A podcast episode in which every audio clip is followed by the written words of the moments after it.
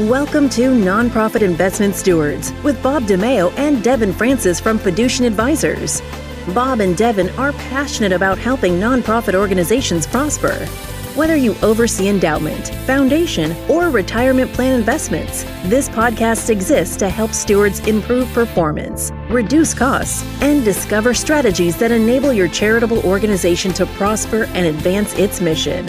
Now, on to the show. Hello, and welcome back to the Nonprofit Investment Stewards podcast. I'm Bob DiMeo, and it's always good to be joined by co-host Devin Francis. Earlier this year, Devin mentioned an exciting update we'd be adding to the show, and we're launching that with this episode. Some of you have no idea what we're talking about, but for others, it's totally obvious. Devin, how are you, and would you please unveil the news? I'm great, Bob. Thank you. Uh, the unveiling that Bob mentioned is that we've added video to the podcast. So for those of you who enjoy listening only, of course, you'll continue to do that as you always have.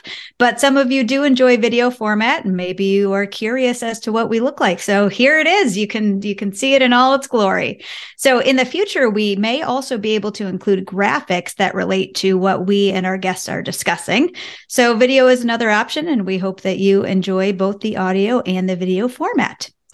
So another quarter has passed, and that means it's time for our quarterly quick takes with our deputy C I O, Brad Long. So Brad, welcome, and uh, welcome to the new format. How are you?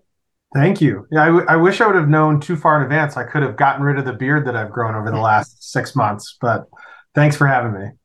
Brad, great to have you on the show, and it looks very dapper.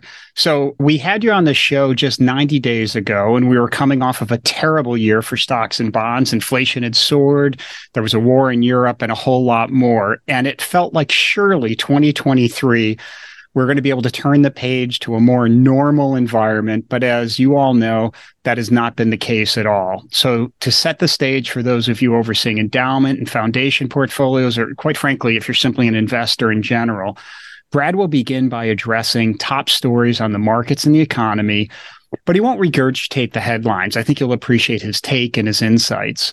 We'll then move to some practical implications for your portfolio. And then finally, we have our grab bag at the end where we'll pose timely questions to Brad. Uh, of course, he's going to tackle this banking crisis. We don't know by the time you're listening to this or viewing it if that entire mess is resolved or not. But candidly, it doesn't matter because Brad will touch on a few core investing principles that might help you navigate the banking debacle or at least help you avoid the next crisis du jour. So with that, let's get to it.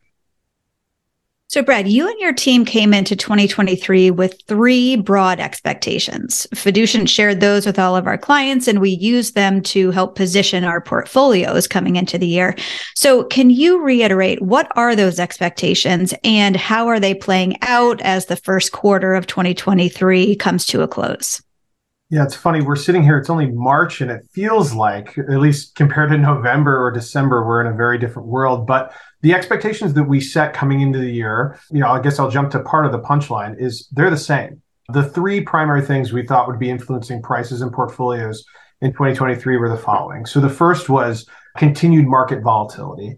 And that's not to take kind of the bear market of twenty twenty-two and just staple it over twenty twenty-three. It's this idea of, as we exit this period of zero-bound interest rates, with higher interest rates, there are implications that come from that across the equity market, across fixed income markets, and the interaction between the two, which is extremely important. And so we do think that we'll be reverting back towards a higher volatility market where asset allocation matters more, and that certainly has played out thus far in twenty twenty-three. The second is uh, theme is moderating inflation. Moderating is a key word. We don't think we'll solve inflation in twenty twenty-three, but really, the Fed really needs a credible path towards lower inflation, not necessarily hitting that precise two percent rate of inflation. And we definitely think we're on the path there. And if we want, we can kind of double click on that with some recent data uh, that we have some pretty unique insights on.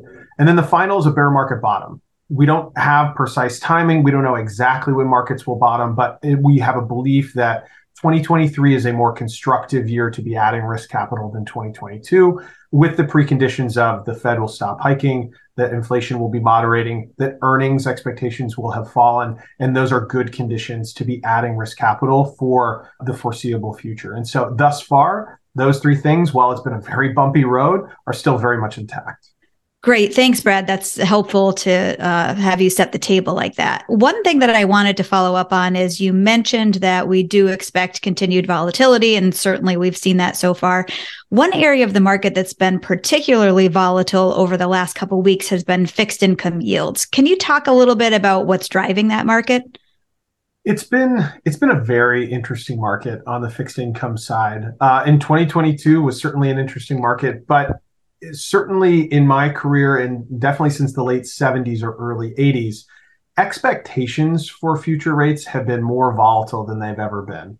If we just rewind even just a few weeks ago to early March, expectations for the Fed and kind of their terminal rate, or the highest rate that they'll hike to, was a modest kind of half a percent higher from where we are today, which is the four seventy-five range and the federal, the federal funds rate. Then Jerome Powell came out and said, hey, really good January inflation economic, I'm sorry, January and February economic data. We might have some more wood to chop here. And all of a sudden expectations blew out and said, wow, we're going to need maybe a point, so one percent or more of increase in interest rates. And then you just zoom right to the end of that week and S V B came around and expectations fell through the floor and effectively said, we're not going up from here. There's going to be a rate cut. Now, as the dust has settled a little bit there, we're back to a quarter point increase and kind of a moderating cycle going forward. And that has created a lot of pricing volatility in the fixed income market, with yields on the ten-year, the thirty-year, the two-year, all moving quite a bit. Practically what that means for us, again, kind of positioning with that idea of volatility in mind, that's been somewhat beneficial for the changes we've made year over year. But it also means that there's a little bit of risk there for investors trying to kind of chase the news or chase their tail on some of these moves and swings. You can really make a whole year or lose a whole year in trying to time rates. And we think today, with the volatility that we've seen, we would absolutely recommend staying away from that. Brad, given all of that, I'm really looking for your perspective for the types of clients and listeners. So think of the executive director at the nonprofit, the financial officer, president, or investment committee member. Or again, there's so much happening right now that this applies to pretty much any investor. But with all of that, how does it unfold in terms of practical portfolio implications, especially when you are thinking about a long-term investor? So the themes that we laid out, right? The idea of higher expected volatility, which we've seen, or continued volatility, if you will, moderating inflation, and potentially a bear market bottom. You know, those are things that, you know, while they are going to be, we, in our view, important in twenty twenty-three, they really persist beyond that. So, so for those that are, you know, allocating or as a steward or fiduciary overseeing a long-term pool of capital, you know, we think the things that we were talking about there really continue to apply today. So, for example, year over year, we increased our position in kind of intermediate or longer duration fixed income securities. Part of that was we had materially higher yields than we did at the start of twenty twenty-two. That means translates to usually better return expectations going forward. But also those securities tend to be a better diversifier in periods of real volatility. twenty twenty-two is somewhat of an exception to that. It was an extraordinary year for fixed income, and equity and fixed income fell at the same time. We believe with recharged rates and higher yields, fixed income can start to play its traditional role of diversifying a portfolio. And so, you know, as we think about rate volatility and we think about maybe even an inverted yield curve, the temptation is to say, oh, well, maybe I should just kind of put this all into cash. Whereas we think now, especially in this market, having that thoughtful diversification, having those positions that can really benefit if we go into a recession, if we do see a continuation of banking volatility, those positions can really benefit portfolios and help us get through these more difficult times, because these are the times we really want to lean in on diversification, not reduce diversification. So fixed income or bonds paying more and, and you know, maybe warranting more allocation than they had for a decade, if you will. Uh, what about alternatives, Brad? There's been some recent news actually about uh, some large institutions, I'm thinking of state funds and the like, of, of lowering allocations to private equity and such. But there are a number of nonprofits that are just building allocations. Do you think this setting right now with more volatility actually lends itself, whether it be private equity or marketable alternative hedge funds? Uh, what are the thoughts from a practical portfolio implication perspective on alternatives? Yeah, it's, it's a great point. So you can kind of split those into two major food groups. Let's call it private assets and marketable alternatives, or really hedge, hedge fund portfolios. The idea, let's just take hedge funds for a moment. The idea of higher volatility and more differentiation amongst winners and losers, that is an environment historically in which hedge funds have really thrived and added a lot of benefit. They're also not solely reliant on their success based on the direction of the market. So if markets are up, they can still add value to portfolios, or markets are down, they can still add value to portfolios. So the independence of market direction, this is a good environment for that. We actually wrote a paper at the beginning of twenty twenty-two offering that as, hey, reconsider these things that have kind of been left for dead for the last ten years. They could be a surrogate to, at that time, very low yields. On the private equity side or private assets, I'd say many investors are somewhat looking reactionary at their books and saying, wow, there's markdowns. I'm reading about venture capital trading off. I'm not sure what's happening kind of behind the curtain on some of these. But we have to remember that we, when we invest in private assets, one, you invest a certain amount of money, and then that is deployed over a number of years. It's not invested the very single day that you commit to that position. So buying positions as they've come down, and as private equity, right, it doesn't defy gravity. So if public markets are down, private markets are probably also down to some similar degree. And so investing into those periods of volatility often can be a more profitable forward-looking return. And then we're not putting that all that money to work at one time, so over a number of years. So if we're reacting to just what we see today in private markets, we're probably chasing our tail a little bit on when that money actually gets put in the ground. And so I think for allocators, we really need to remember that timing difference. That makes great sense, Brad. I, I wrote a piece just recently, and in it I mentioned, you know, you could argue that right here, right now, uh, broad, thoughtful diversification is as, as important as it's ever been. And I, I think your allocation approach uh, really supports that. So let's jump to the grab bag. I'd like to start with the banking crisis and specifically Silicon Valley Bank, S V B. When we look around, there's plenty that went wrong and lots of people deserving of blame. But but I want to take a different angle here, touching on one of the root causes that not only fostered bank failures, but but it also impacts how portfolios might perform for the foreseeable future. And what I'd like to do is quote Derek Thompson of The Atlantic. Uh, he shared this on his podcast, Plain English. Frankly, it's one of my very favorite podcasts. And he says this: I want to talk about the phenomenon of ZIRP, Z I R P, zero interest rate policy from the Federal Reserve.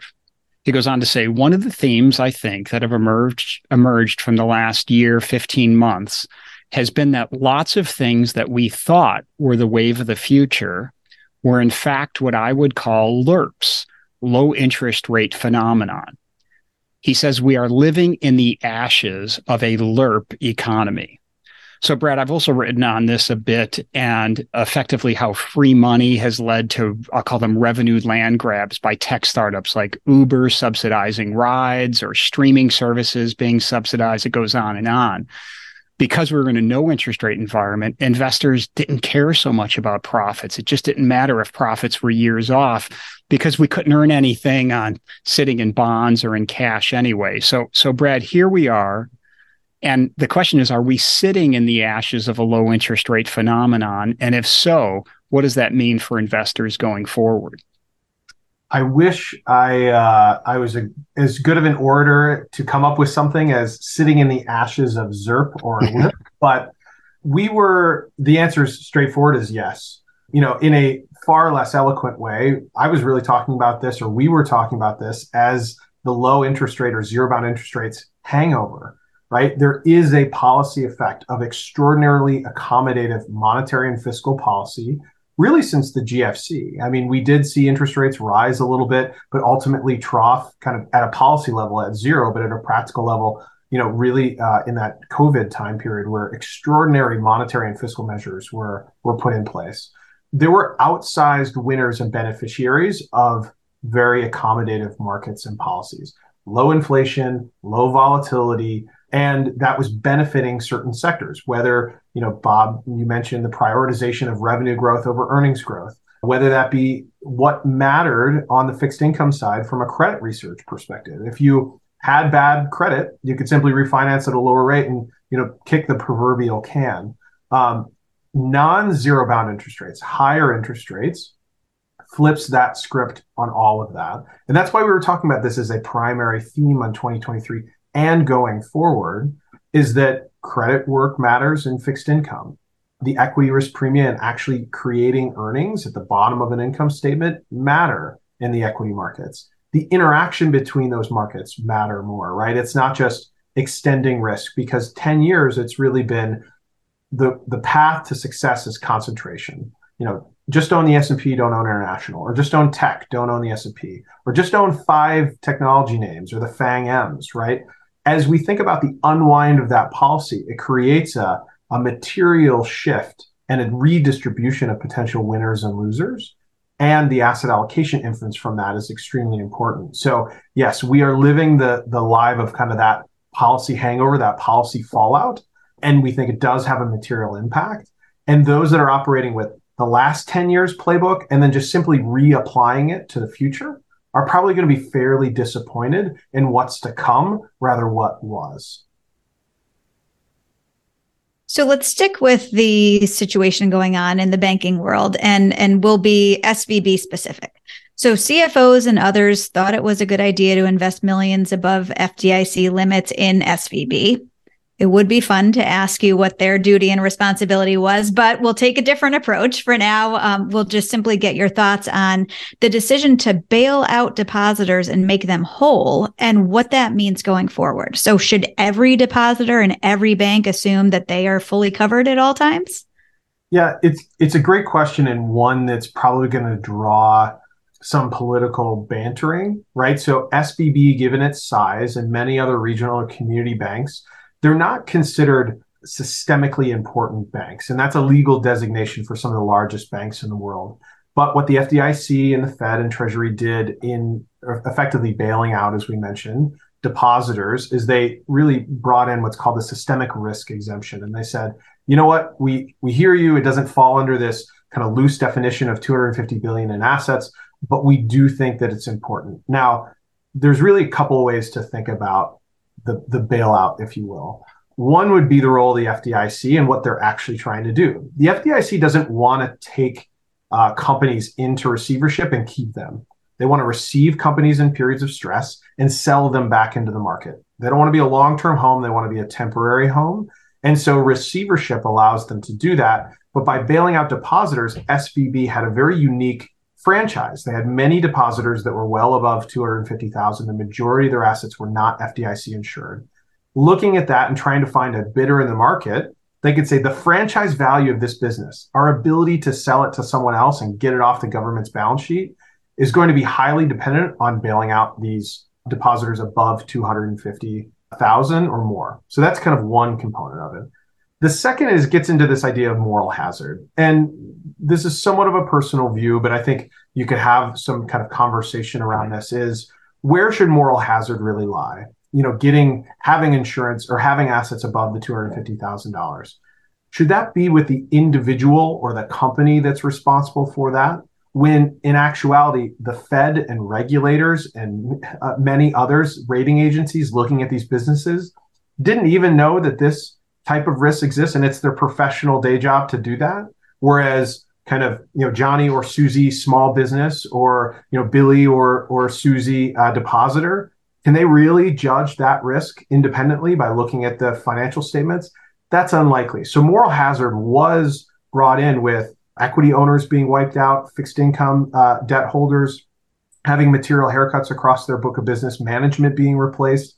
But the moral hazard wasn't placed upon the depositors. And that feels like it's a good middle ground for actors that are in a position to actually be able to do something with that information, but without making kind of an example of these smaller businesses or individuals that had F D I C or had assets above the F D I C insurance. So it's a it's a tenable line, but it's a hard one to try to cross. And it feels like they came to a pretty elegant solution. That's helpful. So most of our listeners are dealing with portfolios that are held with custodial banks. So can you talk a little bit about some of the considerations or what investors should know about deposits on the custodial side? And do you have any, you know, practical insights that you can share from that perspective?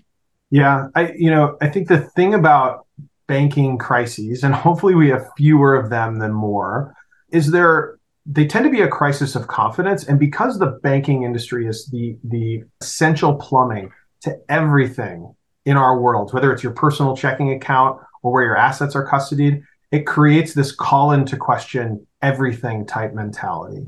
Banking and custody are different, and that's an important distinction to make.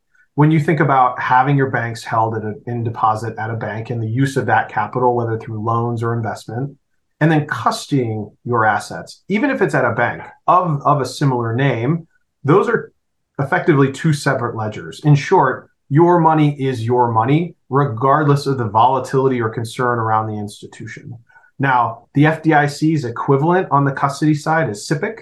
That is an institution that exists to help protect custody in, uh, in individuals in the instance of custody failure. But custody failure tends to happen around things like books and records failure or margin balances that are on lent securities, not really around kind of banking industry volatility in general. So the commingling of that idea of I'm worried about the banking industry, I'm worried about deposits, and can my assets be custodied at a bank? There, there may be some ties that overlie those two, but I don't think we should just simply lay them on top of one another and say they're the same issue. So in short, the vast majority, and we are not custodian experts, and that is not our role, but if you're thinking about kind of this recent concern, we wouldn't say it necessarily bleeds into custody, and many custody institutions are very safe and kind of assets are held uh, separately and legally separate from those assets uh, on the banking side. So we wouldn't necessarily put those on top of one another. Brad, let's go with a macro concept here, uh, which really should have and does have, I believe, implications for all investors. Over the years, I've written about and referenced Hyman Minsky, the late economist who produced the financial instability theory. Essentially, he says that st- it's really interesting. Stability ultimately produces instability. And as you know, it works like this. When things are going so well for so long, people become a little loose in terms of safeguarding against risk, and bank lending standards start to loosen up and so on. So stability ultimately leads to instability. I'm just wondering if it's possible that with Silicon Valley Bank and now Credit Suisse and so on, are we possibly seeing a reverse Minsky moment? In other words, that instability, these bank failures, might compel more focus on risk, and by doing so, help us avoid the big catastrophe by adjusting bad behavior before it's too late. Uh, what's your, your take on that, Brad? Bob, I think it's a great point. And in short, I think the answer is pretty clearly yes. And that's an analogy that you can use even across the economic cycle, right? Businesses will grow uh, when consumers are spending. They'll start adding new products, adding new lines, growing more. Uh, but then as financial conditions contract, then you see, you know, kind of a pullback to center and core practices. And that's that's very common. Now, the banking industry in particular, you might see something similar. So we had the global financial crisis, which we went through in two thousand eight. Now, rarely does the pendulum kind of swing to perfect. Usually it swings past, and then there's, you know, uh, an oscillation back to trying to finding the right middle ground. So Dodd-Frank was enacted here in the United States. Basel three was acted across the pond. You know, that really re-regulated banks and put a lot more capital in the system to make them stronger and more able to weather crises like this.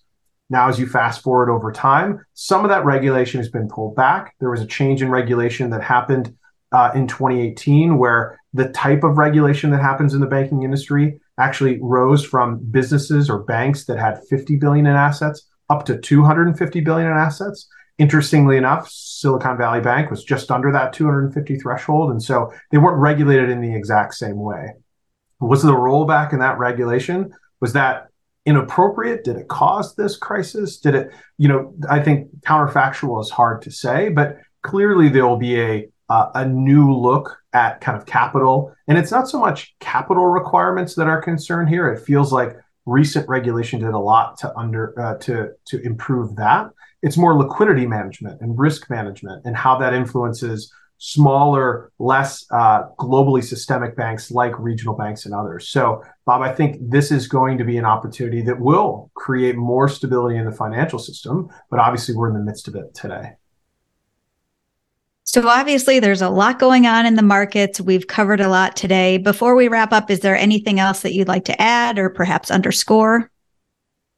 You know, like I mentioned earlier, this idea of banking crises tend to be a crisis of confidence, and they touch everything.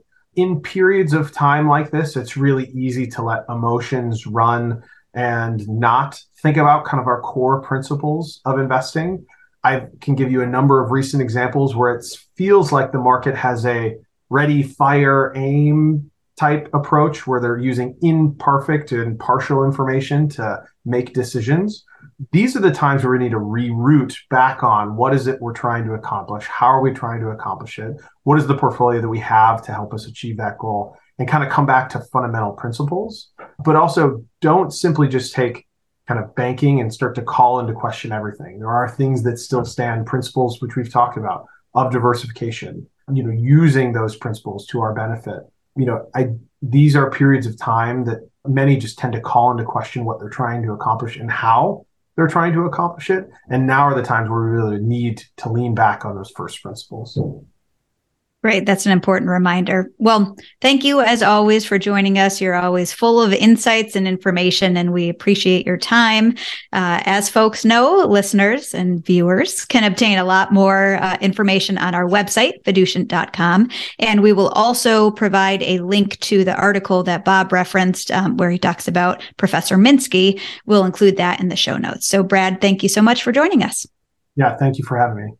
Brad, great having you on the show, and and fun to do this video format here. We've got beauty and brawn with uh, Devin always looking fantastic, and with you and your handsome beard. This is uh, this is a, a new format and a fun format. So always good to have you on the show. And with all this uncertainty and volatility that Brad is referencing, those of you who oversee investments have a lot on your plate. Last week, I talked to Jenna Friedman, our director of marketing. The marketing team is incredibly busy. We're actually responding to eighteen R F Ps this month. And why do I mention this? It's because if you're a bit anxious or simply feel it's good governance for you to take a look and, and review the advisor that's working with you, feel free to reach out to me or to Devin at any time. So to all you good stewards, thanks for investing time to help your nonprofits prosper. We'll connect with you soon on the next show. Thank you for listening to the Nonprofit Investment Stewards Podcast. Click the subscribe button below to be notified of new episodes and visit fiducient advisors dot com for more information. The information covered and posted represents the views and opinions of the guest and does not necessarily represent the views or opinions of Fiducient Advisors. Content is made available for informational and educational purposes only and does not represent a specific recommendation. Always seek the advice of qualified professionals familiar with your unique circumstances.